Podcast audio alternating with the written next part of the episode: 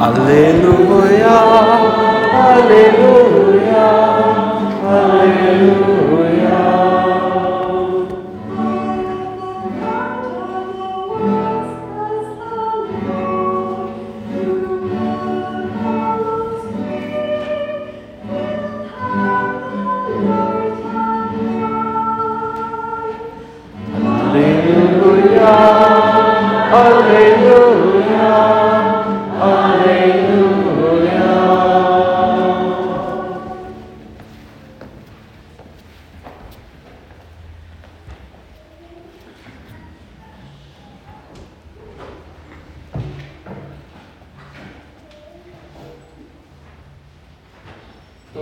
with you. And with your spirit, A reading from the Holy Gospel according to Matthew. glory to you, O Lord. Jesus said to his disciples, You are the salt of the earth. But if salt loses its taste, with what can it be seasoned? It is no longer good for anything, but to be thrown out and trampled underfoot. You are the light of the world. A city set on a mountain cannot be hidden. Nor do they light a lamp and then put it under a bushel basket. It is set on a lampstand, where it gives light to all in the house. Just so, your light must shine before others, that they may see your good deeds and glorify your heavenly Father. The Gospel of the Lord. Praise Jesus Christ.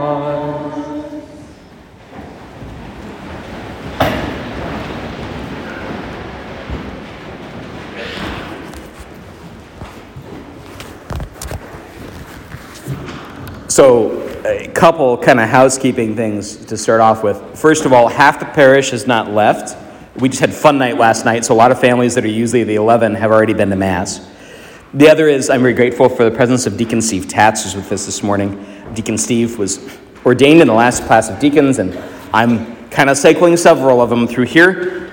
We'll see if he passes. Sticks and stones can break my bones, but Oh, come on, that's baloney. Baloney, that's what I meant to say. I, I, it isn't, obviously, but what happened there is a sign of why that's a lie. Words can and do hurt us all the time. If I'd finished the sentence the way I wanted to, there'd be a letter to the bishop tomorrow. And that's because somebody's sensibilities would have been offended by a word that I used. So, like, you can, in fact, hurt people's feelings with your words. We do it all the time. What parent of a teenager hasn't had a door slammed in their face and an I hate you thrown at you once or twice? And it hurts, right? Words also build up. Think about the first time you said, I love you to someone, and how much courage that took, and how it changed the air in the room. Think for a minute, think for a minute about the worst name you've ever been called, the biggest insult you've ever gotten. I can still remember in sixth grade when my body had decided I needed deodorant before anybody had told me what it was. And I can still hear the cries of Stinky in the locker room. I'm a little paranoid now. That's why I always smell like cologne. Think about the greatest compliment you've ever received, the kindest thing anyone's ever said to you. I remember shortly after I arrived here, a man whom I'd never seen before and haven't seen since pumped my hand at the back of the church and said, Father, he said, you actually believe all this stuff. I'm not sure he meant it as a compliment, but I sure took it like one. I remember the first time I was in Swahili speaking Africa, as opposed to Hausa, which is where I'd spent more of my time before, they don't call their priests father. So, what, what Father Nick is getting this week is not father, it's papa. And no one, I'd been called father 10 years before this had happened, but nobody had ever called me papa. I'm not sure I knew what it meant to be a priest until that day. So you see, words matter. And so, so, so God, right, the scripture tells us God speaks the world into existence with a word. We know that word, Jesus Christ. And so when the word speaks words to us, like in the Sermon on the Mount, we better pay attention. And especially when he calls us names, which is exactly what he's doing in today's gospel. He's calling us names, he's calling us salt and light. And so we should pay attention and make sure we understand exactly what he's on about. Salt, of course, meant a different thing in the ancient world than it does today. For most of us, salt is, is, is, is a condiment, right? It sits on our kitchen table or in a cabinet someplace. Maybe we've got a grinder if it's fancy. Maybe if we're real crunchy and a little wooky, we've got like salt lamps or something like that. That's because salt has always had this sort of um, ethereal quality to it. There's something special, almost magical about it, right? And, and so in the ancient world, salt was used for all kinds of things. It was primarily a preservative, right? You'd use it to salt meat so that meat would keep when you don't have refrigerators running around. It was an antiseptic. You'd rub just a little salt into a wound to make sure the wound didn't get infected. But you had to be careful because if you used too much salt, you could actually exacerbate the injury. Or if you oversalted the food, it wouldn't be preserved, just ruined. Salt's powerful, but it's also caustic. And so you've got to be careful with it. It's for this reason that salt was used even as currency, right? Our English word salary comes from sol, that is salt, because in the Roman army it was used as the currency to pay soldiers. Salt matters immensely, and so when Jesus says, You are the salt of the earth, we should pay attention. You are the light of the world. This one's a little bit different, and the difference is important to note at the outset. Elsewhere, Jesus identifies himself as the light of the world. And that's important, first of all, because the way we often interpret this passage, I certainly remember as a kid, the way this was sort of passed on to us and like, you know, written over the door in locker rooms and stuff at Dowling. It was kind of like, you know, you are the light of the world. Let people see your gifts. You're so special. You're so great. Have you ever met me? I'm not that great. I sure wasn't in high school. That's baloney. You couldn't hang your hat on that, never mind your soul. This isn't Jesus just trying to make people feel good. Not that there's anything wrong with making people feel good, but that's clearly not what's happening here. And here's how we know. So, so these words pick up immediately on last week's gospel. You remember last week? The Beatitudes, right? So he's got a whole bunch of people up the mountain, and he's speaking to them, and they're like not in super shape, right? They're poor, they're bedraggled, they probably don't have much food. They, they're oppressed, right? Because there's a foreign force that has taken over their country. Uh, they're limited in their freedoms. And he looks out at that group of people. So, like, I don't know, if you emptied out the Bethel Mission and had a sermon down on the square of the Capitol or something, that might be something like what's happening here. And he looks at those people and he says, Blessed are you when you're poor. Are you kidding me? Ain't much fun being poor. No, he says, Blessed are you who are poor in spirit and in life. The kingdom of heaven will be yours. We're downtrodden, we're oppressed. There's other people controlling all of our lives. Blessed are you who are meek. Are you serious? It sucks being meek. No. Blessed are you when you're meek. You will inherit the earth, and so on. So he looks out at that group of people, and it's to those that he says, You are the salt of the earth. You are the light of the world. You, he says, are like me. Really? You look at God in the flesh, and apart from the fleshy bits, how on earth can I be like him? Well, by relationship, right? Our relationship with Christ is what makes us more like Christ. We don't simply follow Christ in the way we might follow a, a guru or a teacher, a diet plan or lifestyle choice. No, no, no. We share in Christ's life. his own life. That's what baptism does for us initially. That's what Eucharist is meant to do week on week on week. So, so, so, so this is far more than just an imitation of Christ, it's a share in his own life. And when we share in his life, we become ourselves light for the world, salt for the earth. We preserve things. We bring out flavors that were hidden, that couldn't be sensed before. We shine light in dark places. We, we bring things to light, that is, to truth, that can be spoken, that otherwise could never be heard.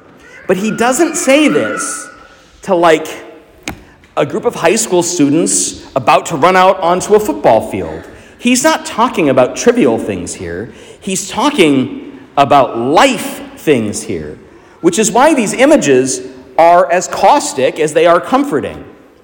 You are the light of the world, he says. A city set on a hill cannot be hidden, and no one puts a bushel basket over a lamp.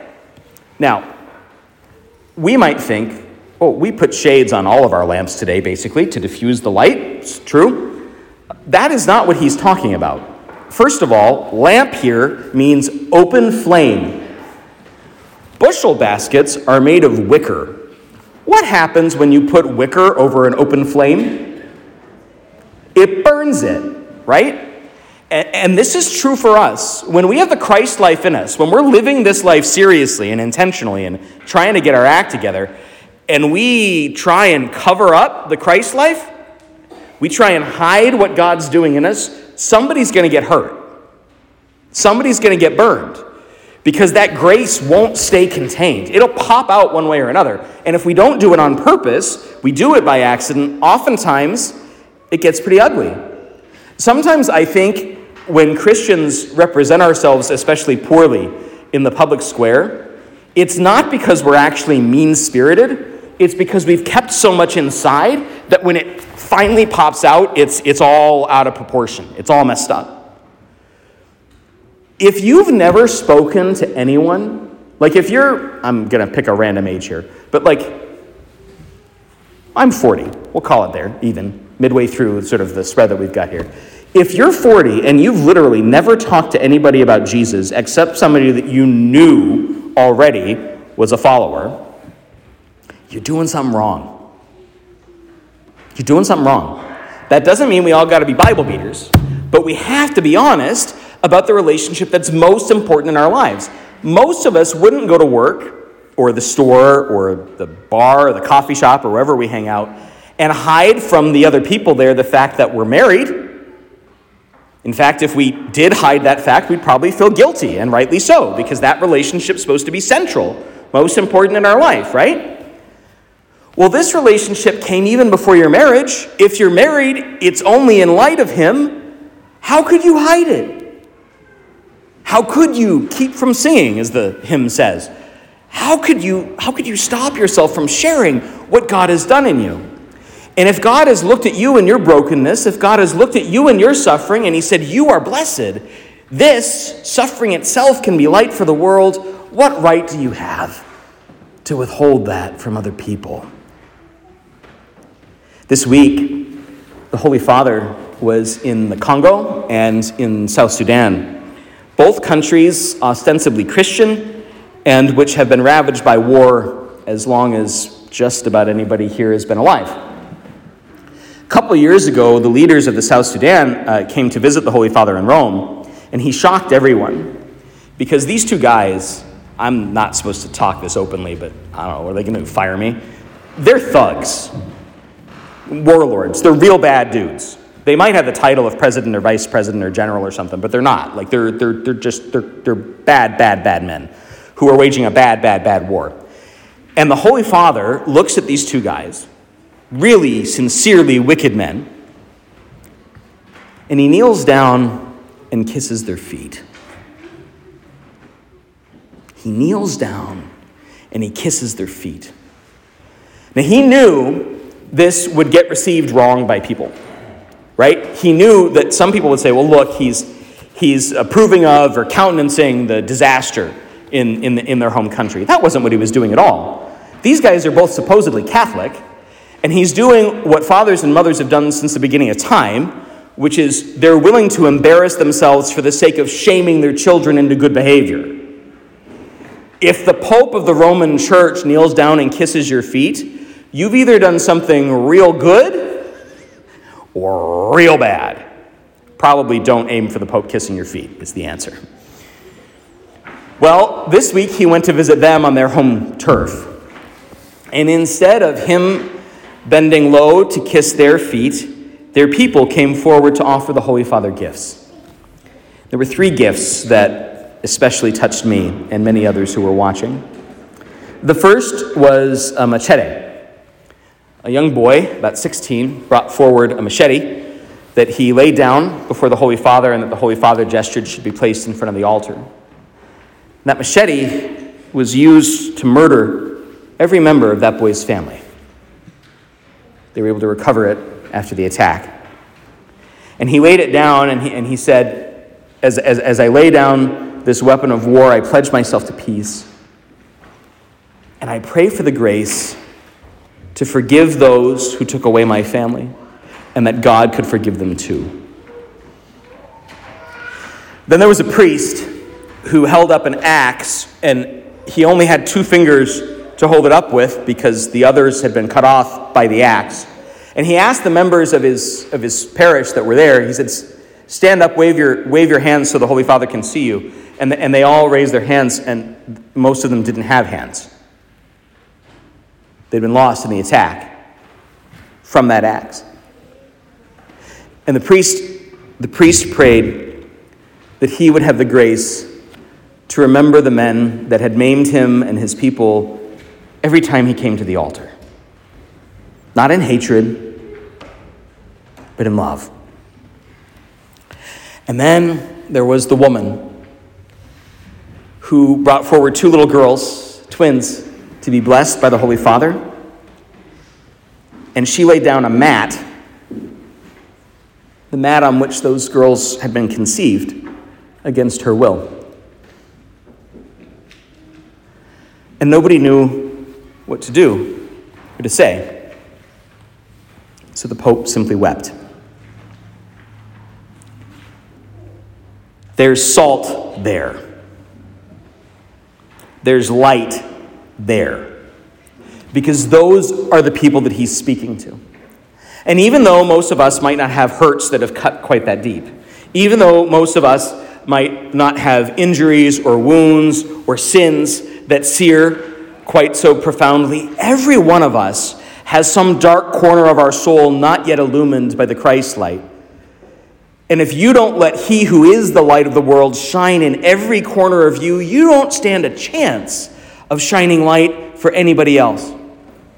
And if you're not willing to let Christ season your soul and bring out those flavors that you didn't even know were there, you don't stand a chance of seasoning anyone else's. But if you're willing to be brave, like those men and women of the Congo and Sudan, if you're willing to make a fool of yourself, like Pope Francis, if you're willing just to take God at His word, then He will not only make new realities in you by that word, He'll give you words Himself. If you bring those dark and hidden and broken bits and you lay them down at the altar today, then He will do what He always does. He'll transform them and return them to you changed, so that you return to the world changed, so that through you, He too might change the world.